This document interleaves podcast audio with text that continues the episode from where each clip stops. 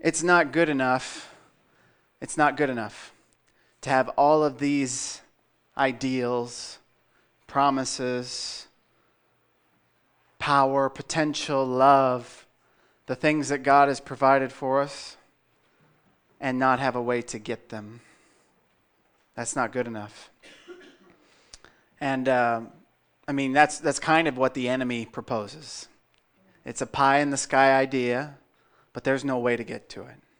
That's the enemy. Everybody say the devil. That's the devil that creates that picture. Oh, healing, yeah, not now though. Yeah, blessing, provision, everything that God is. Oh, we just don't know. Well, why did He send the Holy Ghost to lead us and guide us into all truth just so we could come up with the blessed revelation that we don't know? That's not good enough. See? And, uh, you know, if somebody's planning to build a super center, like a Target or a Walmart or maybe some kind of strip mall, could you imagine the kind of oversight where they got all this stuff ready to be consumed? Well, but we didn't put any road to get there. Sorry. if, if, if people have that enough foresight, don't you think God has enough foresight? Amen. God, the gospel is not a pie in the sky after you die gospel. That's not the gospel. When Jesus preached the gospel, it was this the kingdom of heaven is at hand, right? If it's at hand, you can pick it up, you can hold it, you can see it. And why he had crowds and, and, and throngs of people following him was because the kingdom of heaven was at hand everywhere he went. Amen? So, these last couple weeks, I believe what we're going to do today is going to be some more uh, it's going to be practical. It's going to be application. It's going to be because we've we've talked about theory. All right. So you, if you've ever gone to school, you had uh, the theory, but then you had to have practice, right? You had to have the labs. You had to have the uh, the, the actual application and and and quite often I found for me, you know, professional students. Anybody else here a professional student? If you're a professional student, you love to learn, all right? Well, I love to learn, and I would love to get, like, well, let's just take chemistry, for example, okay? So I took inorganic, organic chemistry, and I love to balance those reactions, equations. Anybody know what I'm talking about? I love that. I got a math brain. I love to, and when it all works out on paper and it just fits so perfectly, I'm good at that, right? I love that all contained nice and neat on a piece of paper. Well, then we did lab, and lab's a little bit different animal, isn't it? and one of them, one of the labs that I did, we were supposed to. I had a, I had to work with a partner in lab, and he he wanted to uh, take what was it? It was like apples or apple mash or apple juice, and and he wanted to ferment it and create alcohol. You know, that was that was one of the approved experiments, and and well, so we went through and we, we tried to follow the book, everything, you know, but we failed miserably. we could not. See, what I could do on paper, I could not get it to work in real life. Well, how many, which one's more important? It's real life, right? And, um, I, you know, it's no good to tell people, you just need to walk in love. Well, I already know that. I know I need to walk in love. How do I get to the place where I'm walking in more love? Well, you just need to have faith. Well, what does that mean? You know, you anybody hear messages like that and you just leave, oh, goody, you know? But then you're like, you just leave directionless. Just leave. You come out of the door feeling good, but then you're like, I guess nothing's changed. And, and that's not what we want. Amen. So, these last couple weeks, we have been talking about, and I think we'll start here. Let's go to Ephesians 5.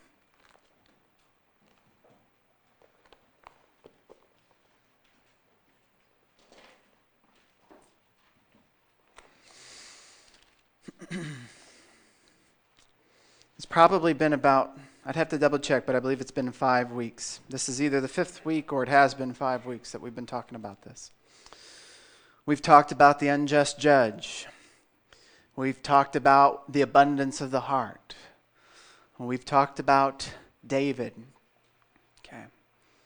And, um, well, the unjust judge was a picture, I believe. I don't believe it's talking about God at all. It doesn't fit the rest of the gospel, it doesn't fit the rest of the parables that Jesus gave. So the unjust judge is not God. The unjust judge was about men praying and not fainting, is what it says. So, the unjust judge, what that's a picture of, and I won't review it, you can listen to the other messages, but in a nutshell, the unjust judge, there's something on the inside of our heart. Everybody pat their heart right here.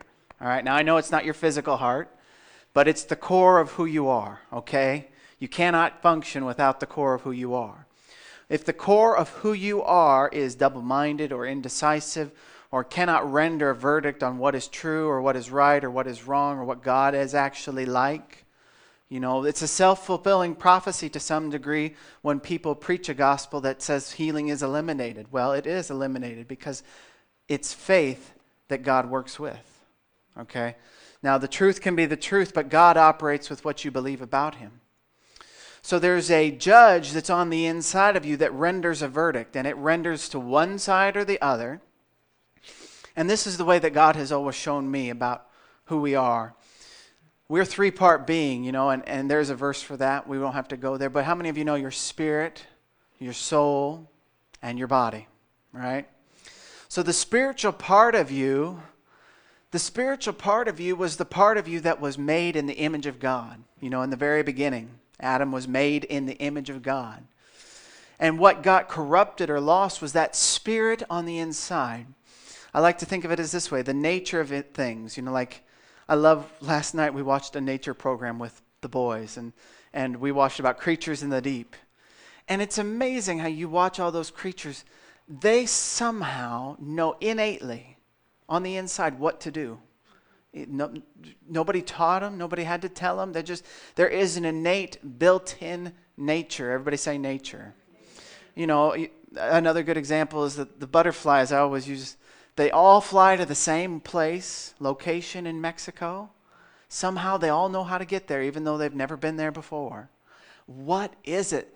I mean, you can't even find their brain. What, what is it that's driving them to get everyone? Um, anybody ever seen this on these nature programs? It's, they didn't know about it until 50 years ago. It's called Oaxaca, Mexico, I believe. And they all congregate in this one place, no matter where they're from. How do they know? There's a nature in there. It's the nature of things. It's why dogs bark and cats meow and they don't listen when you talk, you know. It's it's the nature. Well, see, you were given a nature like God. And that got lost when Adam decided to follow the devil. And it is that that has been redeemed in Christ. Your core, your core, everybody say, my core, is made in the image of Christ. See, that is like God now. You can you have a like nature like God. He can now the Holy Ghost can now dwell on the inside of you. He can now reveal things to you because there is a like nature. It's it's not God things and now human or, or fallen things. It's God to the Spirit of God on the inside of you. Just like dogs teach dog dog things, and cats teach cat cat things, and people teach people people things, all right? So there's that spirit that's on the inside of you, and if you've been born again, it's made like Christ. And then there is the soul, and, and we always, you know, kind of we do our best to dissect what the soul is. It's, it's your mind, your will, and your emotions, your personality, your character, those, those things, those attributes that are on the inside of you. And the soul is kind of like this go between between your body and your spirit. And there is two rivers of input into your soul. There is natural reasonings. There is what I uh, I'm going to get what I see, what I hear. You know, all these gates, the sense gates. Anybody familiar with that term? Okay, all of these gates of information, and it's necessary. You, they're not evil. They're just misplaced sometimes, okay? You need to have that information if you're going to drive a car. I'm not going to drive a car in faith. I want my eyes for that, okay? All right? You have to you need those senses to operate in a physical world. All right? But they are not the determining factor of what is truth and what is possible and who God is. And it is many times it's the enemy that is using what you see and what you hear to convince you of what you believe. And there's that judge on the inside of you. It's receiving evidence from the physical through the senses.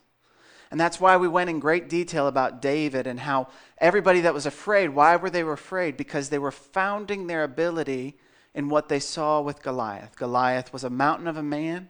His, we went over all the weight of the, the armor and everything they received through the physical input. Their judge on the inside was determining that threat was truth, not God. And David judged in his heart that God had a greater ability had a greater power, that there was greater strength. If God be with us, who's going to be against us? I'm going to verdict on the side of God, and if He's with me, it doesn't matter. It doesn't. We're not going to. God. What did he? How did David put it? He says, "It's not sword and spear and shield that saves. It's God who has the victory." Amen. Well, that's what we've been talking about. So, how do you take your heart? from one place to another. Maybe you've had a heart where you have judged in fear in the past, in the natural in the past. And, and how do we get our soul, our mind, and our will and emotions to recognize the difference between truth and how do we get it to start to judge on the side of, of uh, the Spirit of God? Because that Spirit is providing revelation. And, and, and when you spend time praying in the Spirit, it's praying out mysteries regarding who you've been made to be in Christ. It's praying out mysteries regarding your future. And it's trying to, the Holy Ghost is trying to teach you and lead you and guide you. So it's that flow of the Spirit that is supposed to transform. Everybody say transform. By the renewing of your mind, that flow of the Spirit flows into the soul and starts to transform how you see, how you believe. That when, when, when uh, the devil comes with his presentation, you know, just like a, a, a, a lawyer or an attorney comes with their presentation of what is truth, that this is what the devil comes and does. You've got God witnessing by the Spirit of God on the inside of you with His Word, with, with, you know, with the Spirit that's on the inside of you. It says that the Spirit testifies that we are children of God, right? So you have this one lawyer advocating for the truth of God's word, and then the devil comes and he has done this from the very beginning. What does he come say? Hath God said? Hath God said? And this is exactly what happens in a courtroom, isn't it? And who is in the center of it? It's the judge that's in your heart. And by how you judge, you're either losing life or you're losing death. You're either uh, sowing to the spirit or you're sowing to the flesh. It's not a rocket science thing, it's a matter of who you're listening to. And it's a matter of who you're giving time to. Uh, you know, this if you want to know, this is a good, yeah. I've read this. This is, you know, I've heard this taught in Christian circles. It's, it's in the Bible, but you hear it just taught in natural circles as well. If you want a good picture, a good picture of what you're going to look like in five years, look at the people you spend time with. Look at the things you're reading and the things you're watching, the things you're consuming. You can see where you're going. You can see where you're going. It's not rocket science. Who you choose to value in your life, what you choose to value in your life. Okay? It does, it's not haphazard. You're going to go one way or going to go another way. Everybody in Ephesians 5? All right. Ephesians 5. I'll start in verse 14. Wherefore he saith, Awake, thou that sleepest, and arise from the dead, and Christ shall give thee light. See then that you walk circumspectly. And that just means carefully or diligently, on purpose. Everybody say on, pers- on purpose. See then that you walk circumspectly, not as fools, but as wise, redeeming the time, because the days are evil. Wherefore be you not unwise, but understanding what the will of the Lord is. And he gives this parable. It's such a short parable, but that's what it is. And be not drunk with wine wherein is excess, but it's okay to be filled with the Spirit. Okay?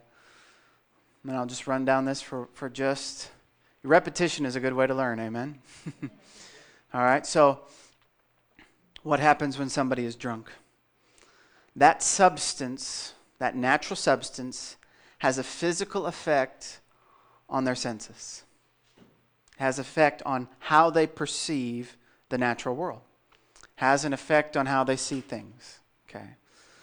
Well, Paul is drawing a parallel. He's saying, look, don't be drunk. Okay?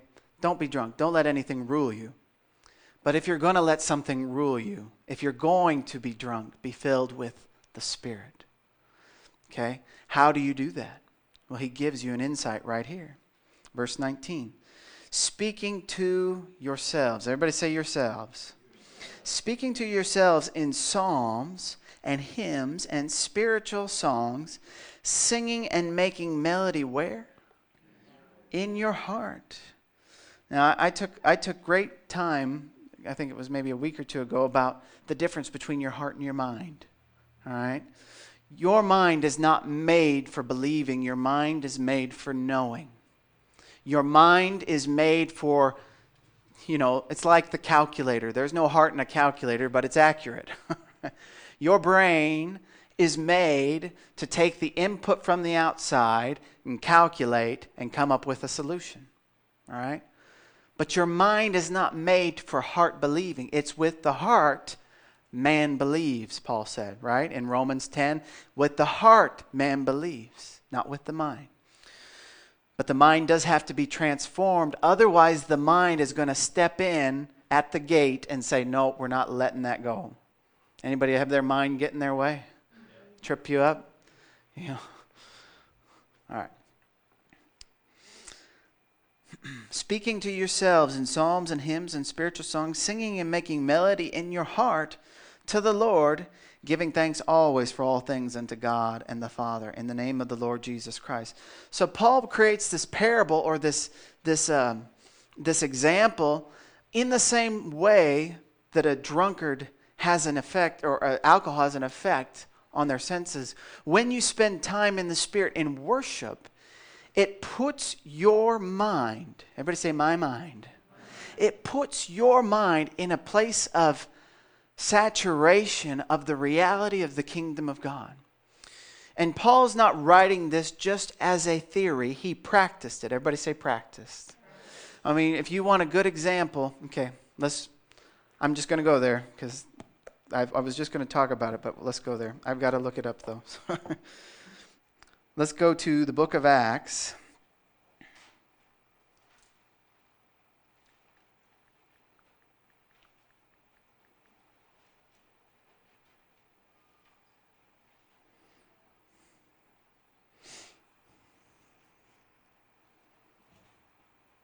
Yes. Let's go to chapter 16.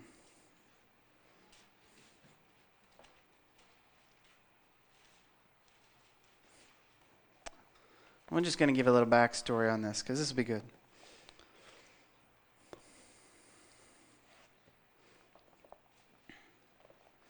Now, in this, in this certain situation, Paul had just basically set free that demon possessed girl that was prophesying, and that, you know, it was that oracle that kind of made this guy money that she would, she would prophesy, and, and, and it was a devil, okay?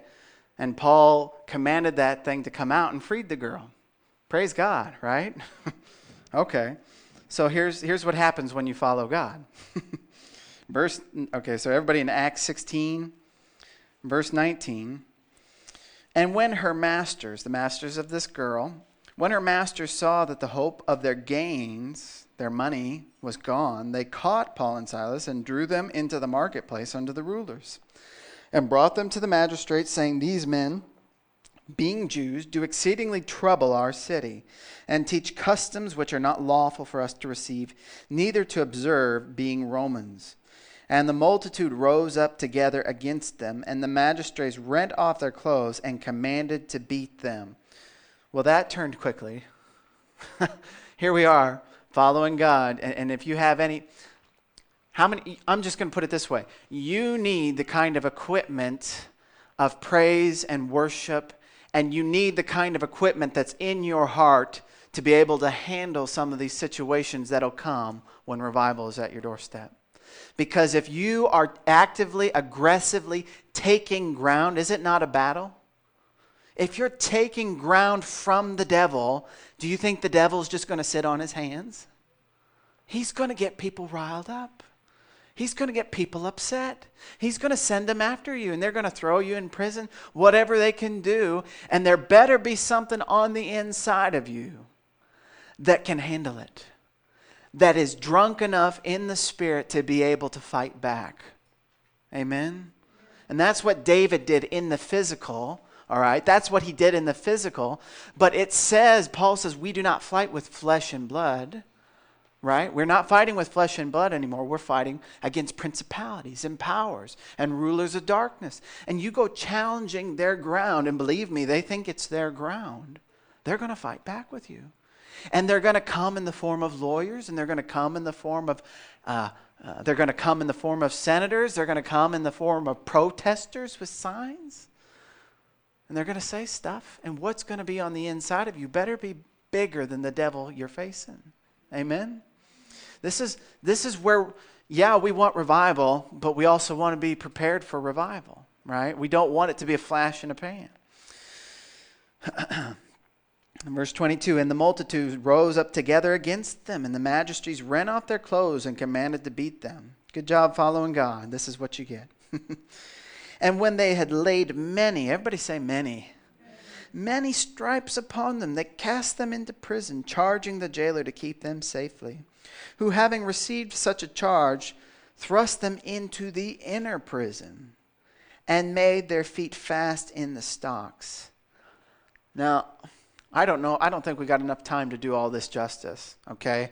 But if you could just put yourself in their situation, you've seen a tremendous miracle and you set a girl free. Now you've gone to jail. You've been beaten. The whole town's mad at you what's going to happen on the inside? Anybody? you, see, you having a rough day? What's on the inside better be bigger than what's on the outside. We better have those scales tipped in the favor of our heart. We had better have those scales tipped in the favor of God before us. Who's going to be against us? I don't care what I see. I don't care what I feel. I care that God is here in this cell with me. Amen? And look at this. You know, when he gives this instruction in uh, Ephesians 5 and says, Speak to yourselves in psalms and hymns and spiritual songs, he's not preaching theory like this is a nice spiritual, you know, idea. Let's just sing. This is what he went to war with when he had been imprisoned, beaten, and was ready to, you know. Uh, this was the end, apparently. And look at this. And at midnight, Paul and Silas prayed and sang praises. Everybody say, sang praises unto God. And now look at this. It says, and the prisoners heard them. Now, what does that tell me? They weren't keeping it to themselves. They weren't, praise you, Father. praise you, Father. Worship you. There's, time, there's times for that. There's nothing wrong with that. But they were shouting at the top of their lungs. They were screaming and yelling and they were giving glory to God, so much so that everybody in that jail could hear them. That's faith. You want to talk about not fainting and having faith and praying? That judge what they were doing is exactly what he was teaching the Ephesians to do. They were getting drunk in the Spirit, and their spirit and their heart and their soul and their mind were all in agreement. God's word is truth, and I could care less. I don't. I forget who what it is. If it's I could care not less or I could care less, but I could not. It's oh that's it. It's I could not care less. Yes, I got it. I could not care less. I've been working on that one. Okay, I could not care less about the stripes. I could not care less about the angry mob that, that talked mean to me. I could, care, I could not care less about the death sentence and the imprisonment. There's no way getting out. We're in the inner prison. Praise God. In the face of impossible, when you praise and worship, there is a strengthening and a bolstering of your spirit that it doesn't matter what you see or what you feel, God is with you, and there's faith that God can use to manifest deliverance. Amen? And he does. And suddenly, everybody say suddenly. There was a great earthquake, so that the foundations of the prison were shaken. And immediately all the doors were opened and everyone's bands were loosed. Now I could keep reading, but that's some, most, some of that's a different message. But you get the principle. He didn't, he didn't just, I guarantee you, he had a lifestyle of worship before this happened. He did not live by his feelings every day and then get cast into the innermost prison and then decide to worship. I guarantee you he did not. He was living that all the time. That's why it, the, devil could not stop him. And there are so many par- parallels in the Old Testament where they would go to war whether it was Jehoshaphat or Joshua, didn't they sound the trumpets and give a shout of praise and the walls came down? I mean, there's so many parallels where the worshipers went to war, and it's not just a natural example, it is supposed to be displaying a spiritual principle that when you spend time in worship and in praise, it is giving your heart a jump on the reality of God's truth. Amen. This is something that we can apply in our daily lives, and I guarantee you Paul did before he got in prison. That's why God could send him to these places. Amen. All right, let's go to. Yeah, let's go to Genesis chapter 13.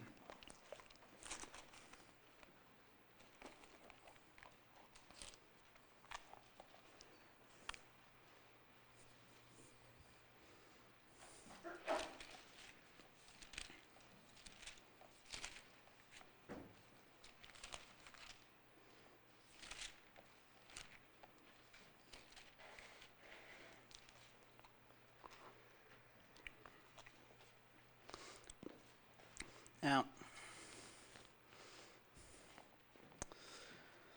how many of you know Hebrews chapter 11, verse 1 says, by, um, Faith is the substance of things hoped for, it's the evidence of things not seen.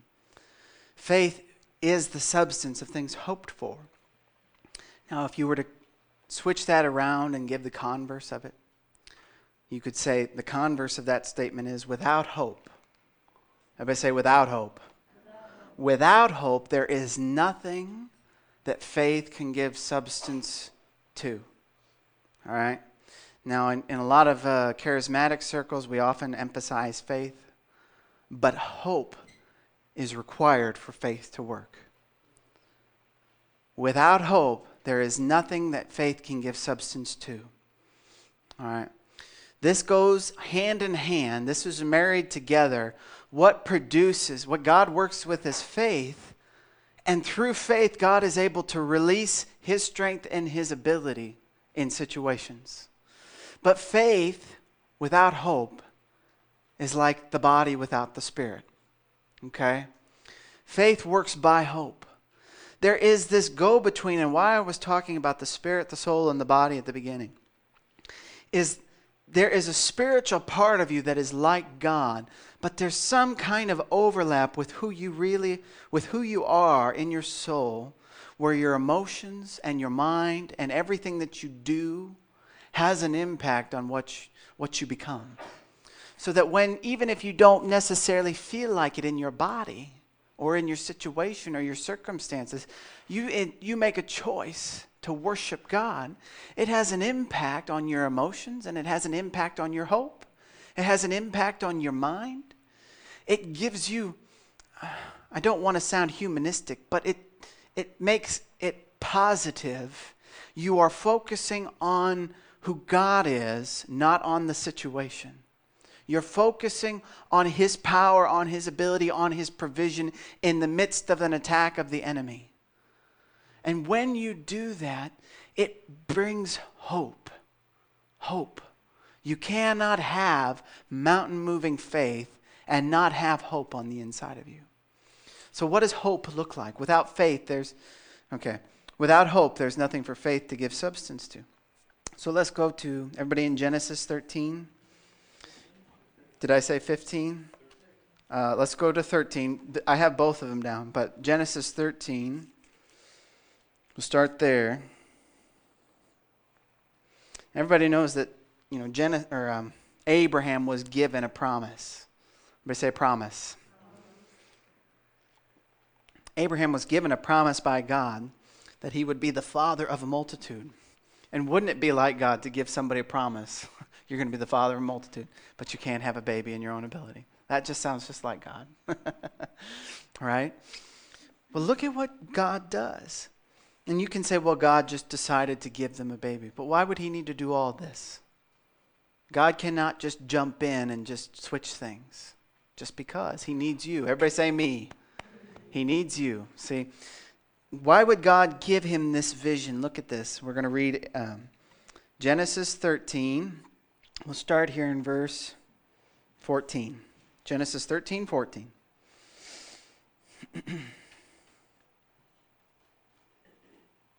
and the Lord said unto Abram, After that Lot was separated from him, Lift up now thine eyes, and look from the place where thou art, northward, southward, eastward, and westward.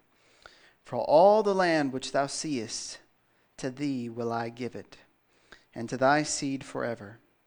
And I will make thy seed as the dust of the earth, so that if a man can number the dust of the earth, then shall thy seed also be numbered. Now, why is God telling him this? What's the point? What is the purpose? See, I can imagine. I've never been to a desert, I've never seen all that sand, but I've seen videos of it. And could you imagine you grab a handful of that infinite amount and you try and start counting? Start counting.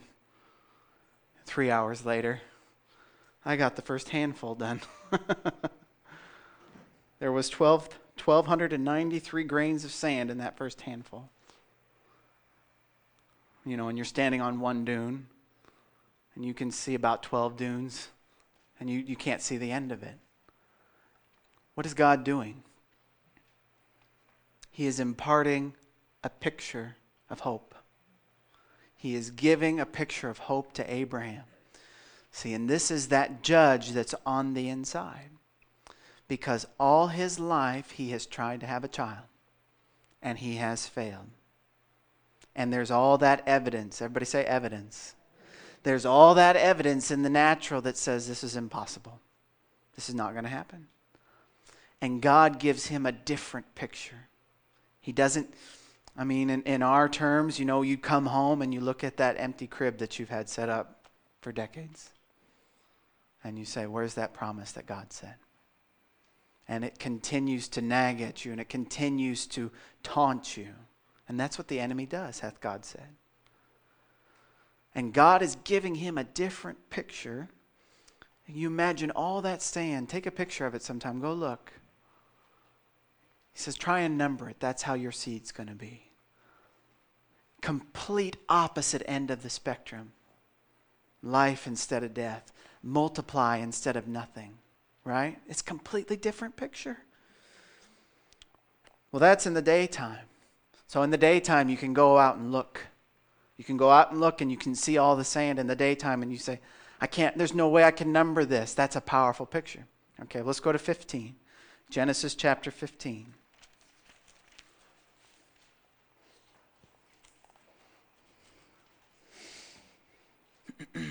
Genesis chapter 15. We'll start reading here in verse 1. After these things, the word of the Lord came unto Abram in a vision, saying, Fear not, Abram. I am thy shield and thy exceeding great reward.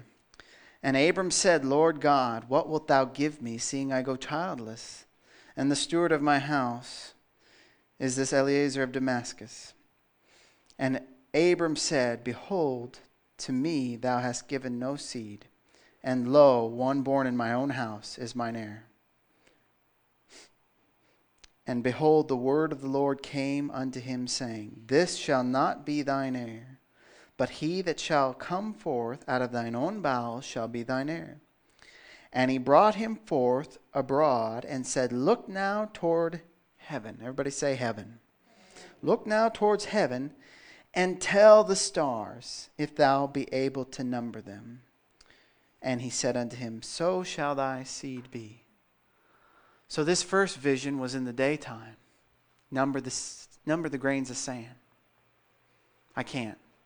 At the nighttime, he'd look up and he'd see the stars. And I, you know, we have so much modern lighting and everything. If you're around city, you can't see them. But out there in the desert, when it's when it's cold or it's crisp or it's clear, and you you know, anybody ever seen one of those pictures of the Milky Way, where it's not even discernible dots? It's just a fog of stars.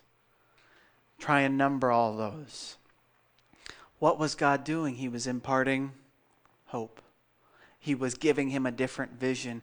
And not just a different vision, but it didn't matter what time of day it was. He would be outside walking in the sand and he'd look and he remembered God's promise. It could be nighttime, he'd look up the stars and he'd remember God's promise.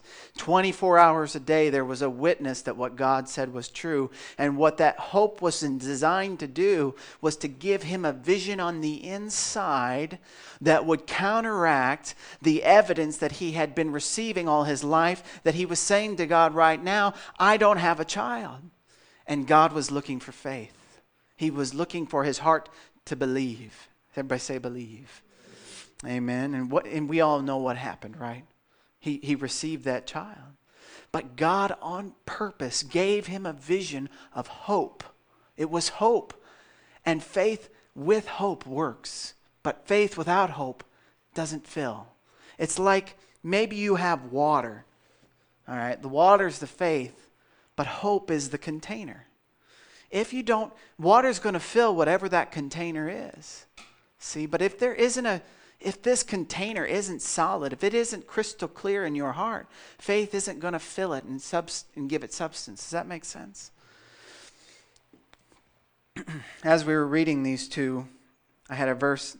I felt it. Let's end with this verse. Everybody go to Psalms 1.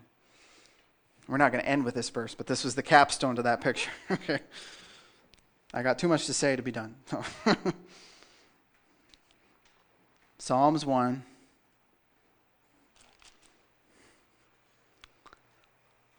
In his own way, before this was written, before the new covenant, or before the, uh, the Ten Commandments and the, the covenant that was struck with Moses, in the same way, this, this is what God was doing with Abraham. This is what, this is what uh, David writes here in Psalms 1. Look at this.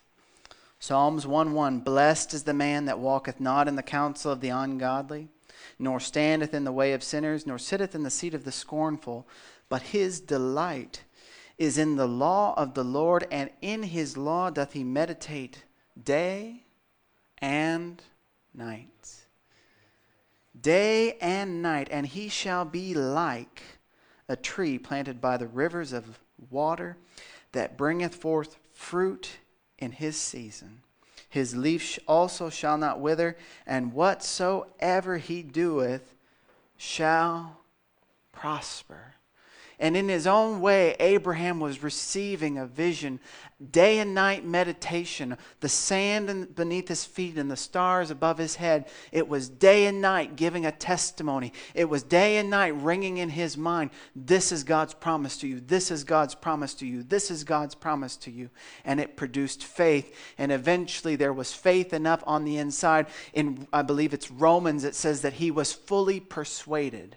Everybody say, fully persuaded fully persuaded that what God had promised he was able to perform. Fully persuaded.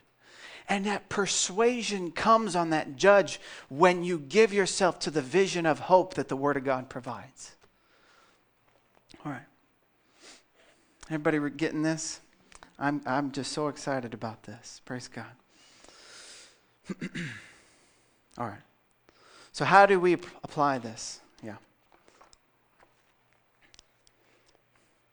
We've taught confession here a number of times, how to confess the word, all right?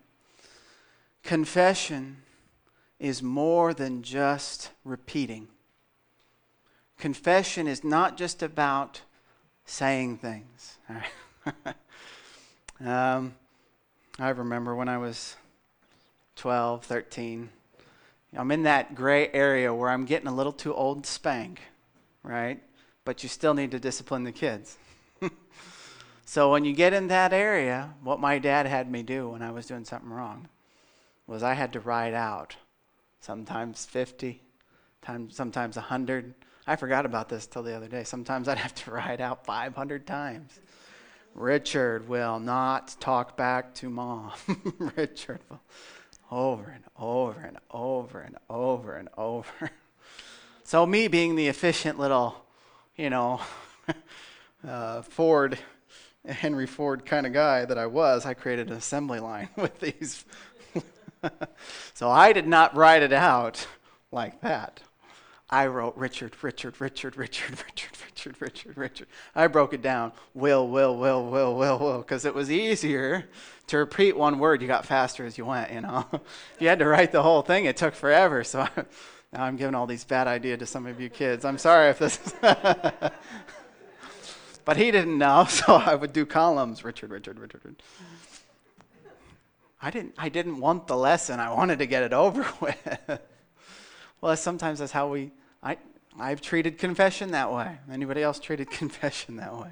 Oh yeah, we got to confess our words, you know, like so we can get on and watch Netflix. got to confess and get it out of the way so we can do something else.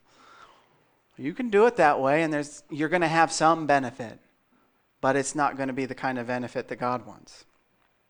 Okay, the kind of benefit that God's trying to impart is more than just the exercise of saying something you don't mean just to get it out of the way. That's not confession. That's not powerful confession, anyway. I believe God can use that to change your heart over time. But what would be better than that? What would be better than that? Rather than just mindless confession, having your mind wander to something else, having your mind think about XYZ thing, solving a problem while you're saying something. You know, and the same thing sometimes happens when you read the Bible, right? You read the Bible for about 20 minutes, and you figure out five minutes ago you stopped reading, really. You still read, but you're thinking about somebody else or something else, right? So, what I do to train my soul to pay attention, what's the last thing I actively remember? Sometimes it's a chapter back. We start, we start over, right? Start over, read it again, because your soul doesn't get to decide what you're thinking about, right? I don't care if you're bored, we're going to get this. And eventually, you just get so frustrated you pay attention. so, when you're doing your confession, or if you have confessions, and I, I believe you should, if you don't, you should, okay? Now, confessions are specific to the Word of God. If there's promises that God has in His Word, then you need to find verses in context, okay, not out of context, in context, that apply to your situation and use it as evidence for your soul that what God says can come to pass. Maybe it's healing. Find all of those verses. I love the verses where, Je- where it says, and Jesus healed them all. Doesn't give any kind of it doesn't give any kind of exclusions, you know, except for that guy, one guy that God was trying to teach something, except for this one guy who wasn't the right timing. It doesn't say it just says it healed them all. And when I get a picture like that in my soul, of thousands and thousands and thousands of people coming with anything, any kind of person. They were sinners, they were prostitutes, it didn't matter. He healed them all. And if God is God, this is what he said if God is God to everybody, if the sun shines on the wicked, the just and the unjust, and the rain comes on the just and the unjust, God loves both. And that's who God was through Jesus to everybody, whether they believed on him or not. So if God's willing to do that, He's going to heal me. And you create this picture and a confession coming out your mouth, and you start to believe in your heart what it says in the Word, right? But if you just say, by, how many of us have said, by his stripes I'm healed? I'm not even thinking about that anymore. By his stripes I'm healed. There has to come a picture of hope. Everybody say hope. See, maybe it's specific to you. Maybe you you're not able to do something that you used to be able to do. You need to, as you're confessing the word, add a tagline in there that says, God gives me strength to do X, Y, Z thing. And as you're saying it, see in your heart walking or doing, or maybe it's skiing or playing basketball. I have strength in my body to be able to do that and see yourself doing that. Give a vision to your faith. Amen? See, and when David did this, what David was not vague about what he was going to do to Goliath. We read it, right? He says, I'm going to take the head off your shoulders. He was specific. And what he said exactly came to pass. See, now we don't fight with flesh and blood like they did in the Old Testament. We fight against principalities and powers. Amen. So there is a picture that he's wanting to paint on the inside of you. And that picture that he paints on the inside of you is forming, and it's what provides substance for the faith. It provides the container for the faith. But if there is nothing solid in your heart, if there's no clear picture, faith can't flow into a vague reality. It's not going to fit. All right? But this, power, this verse in Psalms where it says, In this law doth he meditate day and night. And just like Abraham, he had that meditation going in his heart. The sand beneath his feet and the stars above his head. There was a day and night meditation on the truth of the promise of the Word of God. Amen. All right. So, as you're confessing, as you're writing up whatever it is, the first step is to add hope. Okay? This is a recipe. Okay? We're, we're writing a recipe. Get the truth. That's the first step. You can't have a lie and then add hope to it and expect God to pour into it. right? One, you want to have the truth. Then you need to add hope, and hope is in your heart. All right? Faith will work with hope. And when you have hope of the thing that God has promised you in there, it's going to be able to pour into it. But there's another element to this that goes beyond just uh, hope. There's a reason why he didn't just say confess to yourselves. He said, Paul said to sing. He said to speak to your heart in psalms and hymns and songs, right? What is it? I mean, everybody loves music, right? Doesn't it? It moves you, doesn't it? Music is designed to move you, even music that's bad music. What I the devil knows this principle, okay? I want to I want to hit this for a second if you hear some of the, hmm, the devil will preach his gospel with music, and it's powerful music. Some of the, the most beautiful, written, moving songs I disagree with. I love the song. It makes me wish I believed it. That's how the devil preaches. And I've, I've listened to now, we'll be sitting in the car, and every once in a while, we'll flip it around and see what the world's saying, right? And and there, we were listening. I don't even remember the artist, but there was this one guy, and he was putting into words. It was a beautiful song, but he was preaching the world, preaching sin, preaching change, but it's not the kind of change you want. Not if you're following God. But it was so beautifully written. It was this kind of beautiful ballad. And I, your soul is like, man, I wished I agreed with that. Now, that is the power and the strength in music. And MTV and, and, and pinnacles of culture, they are, whether you think of it or not, they are masters of evangelism with music. Not necessarily for the sake of an artist, but for the sake of a mindset, for the sake of indoctrinating a culture for the sake of turning many, many minds to their cause. And what would be the power and the strength of the Word of God if you would use music that way in your own life? Right? I mean, you ever been to a concert? Let's leave God out of it. Been to a concert and you just get so moved and wrapped up in it. But for what? There's no, there doesn't go anywhere, but it's beautiful, right? See, you apply that kind of moving in your soul and the kind of hope in your soul. When you have those ingredients that you know the truth and there is a hope in your heart and your emotions are raptured by the truth because you're giving praise and worship about what's possible, something is going to switch and there's going to be earthquakes and there's going to be changes and there's and there's going to be God flowing in your circumstances like he flowed through Paul, like he flowed through David, like he flowed through Jesus. But it comes with a clear vision of hope. Amen. I want to read one excerpt of a document. I didn't write it, but we'll end with this. Um, and uh, this is a, a, preacher that has blessed me uh, since I was 18. And um, I've always thought very highly of him. And uh, this guy's name is Gary Carpenter. And if you want more resources from him, they're all free. Uh, GaryCarpenter.org.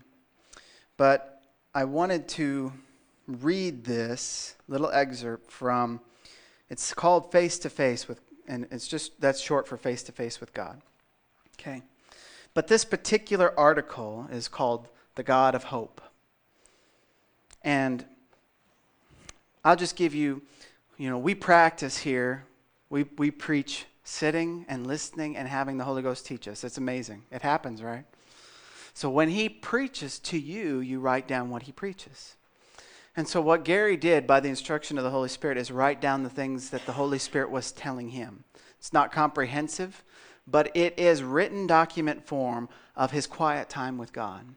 And there are lessons that he gave to, to Gary, and I have read all of them. I love them all, but this one in particular is called The God of Hope, and it is written as though the Holy Spirit is speaking to Gary. Okay? So, this is what is written. It's called The God of Hope. Faith in what? Faith in what?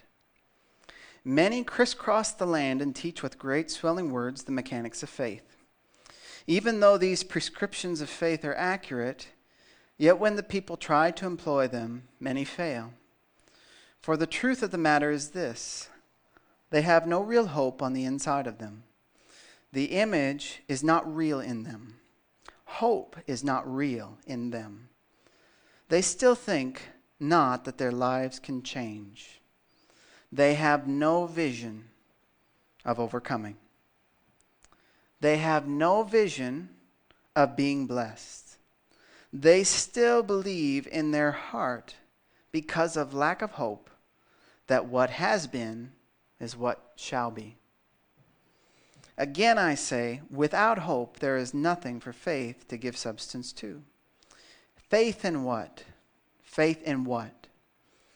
Their faith must be in the hope given by the God of hope through the finished work of the Lord Jesus Christ.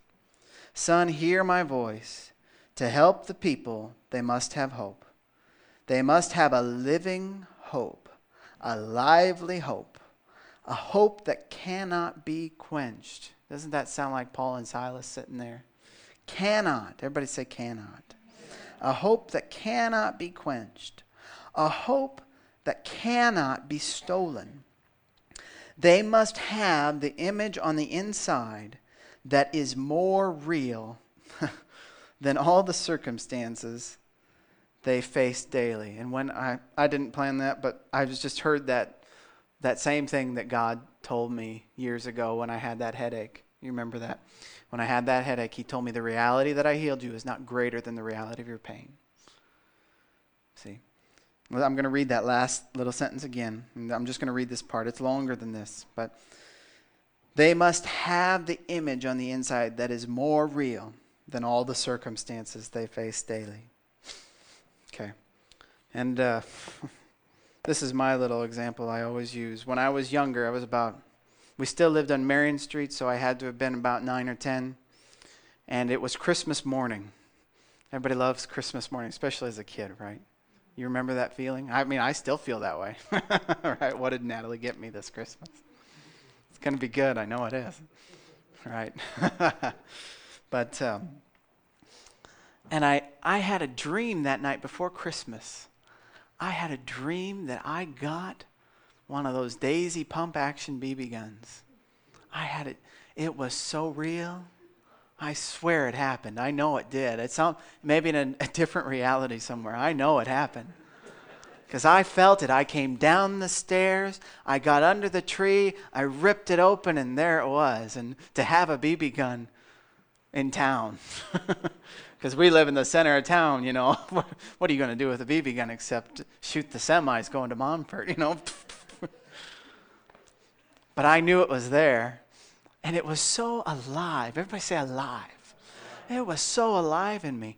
I knew when I got up and went down there. So when I woke up, I thought, oh, did that happen already? What? I ran down there and I looked, and I didn't get a BB gun. but my point is, it was so real on the inside. I was convinced.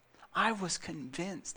Now, that particular, I don't have that. I'm, I'm not saying that that happened every year. That was unique. I had a dream and I knew it. It was so part of you, you know. And God wants to give you a vision. Maybe it's your calling that you don't think is ever going to come to pass. Maybe it's it's healing. The bottom line is God is God, and if you believe in who He is, it doesn't matter what you're believing for. If you're trusting in who He is to you, there's going to be hope there. Amen. If you can fill your heart with a specific image of hope, it's going to change your life. And if you spend time in rapturing your emotions and your soul in worship, it's going to produce faith. And the more time you do that, there's going to come a tipping point. There's going to come a moment in your heart where you step across that line or that threshold, and the judge is going to render a verdict God's word is true. What you say is going to come to pass. Amen. Spend time, not just mindless confessing Spend time singing in your own heart, making melody in your heart. Spend time giving yourself an image of hope. See what has not been. Because if you, if you only fill your heart with what has been, it's just going to reproduce over and over and over. Maybe it's habitual sin. Maybe it's habitual sin. Do you know it's not by your works that you're free, it's by the cross that you're free? If you continue to meditate upon the failure of your habits instead of replacing that image with hope that I can be free, you're going to reproduce that. And maybe you think it's a good idea to beat yourself up every time you make a mistake, but all you're doing is reinforcing an image of hopelessness you're never going to change. It doesn't matter what it is. What does God say about you needs to be in your heart. Amen.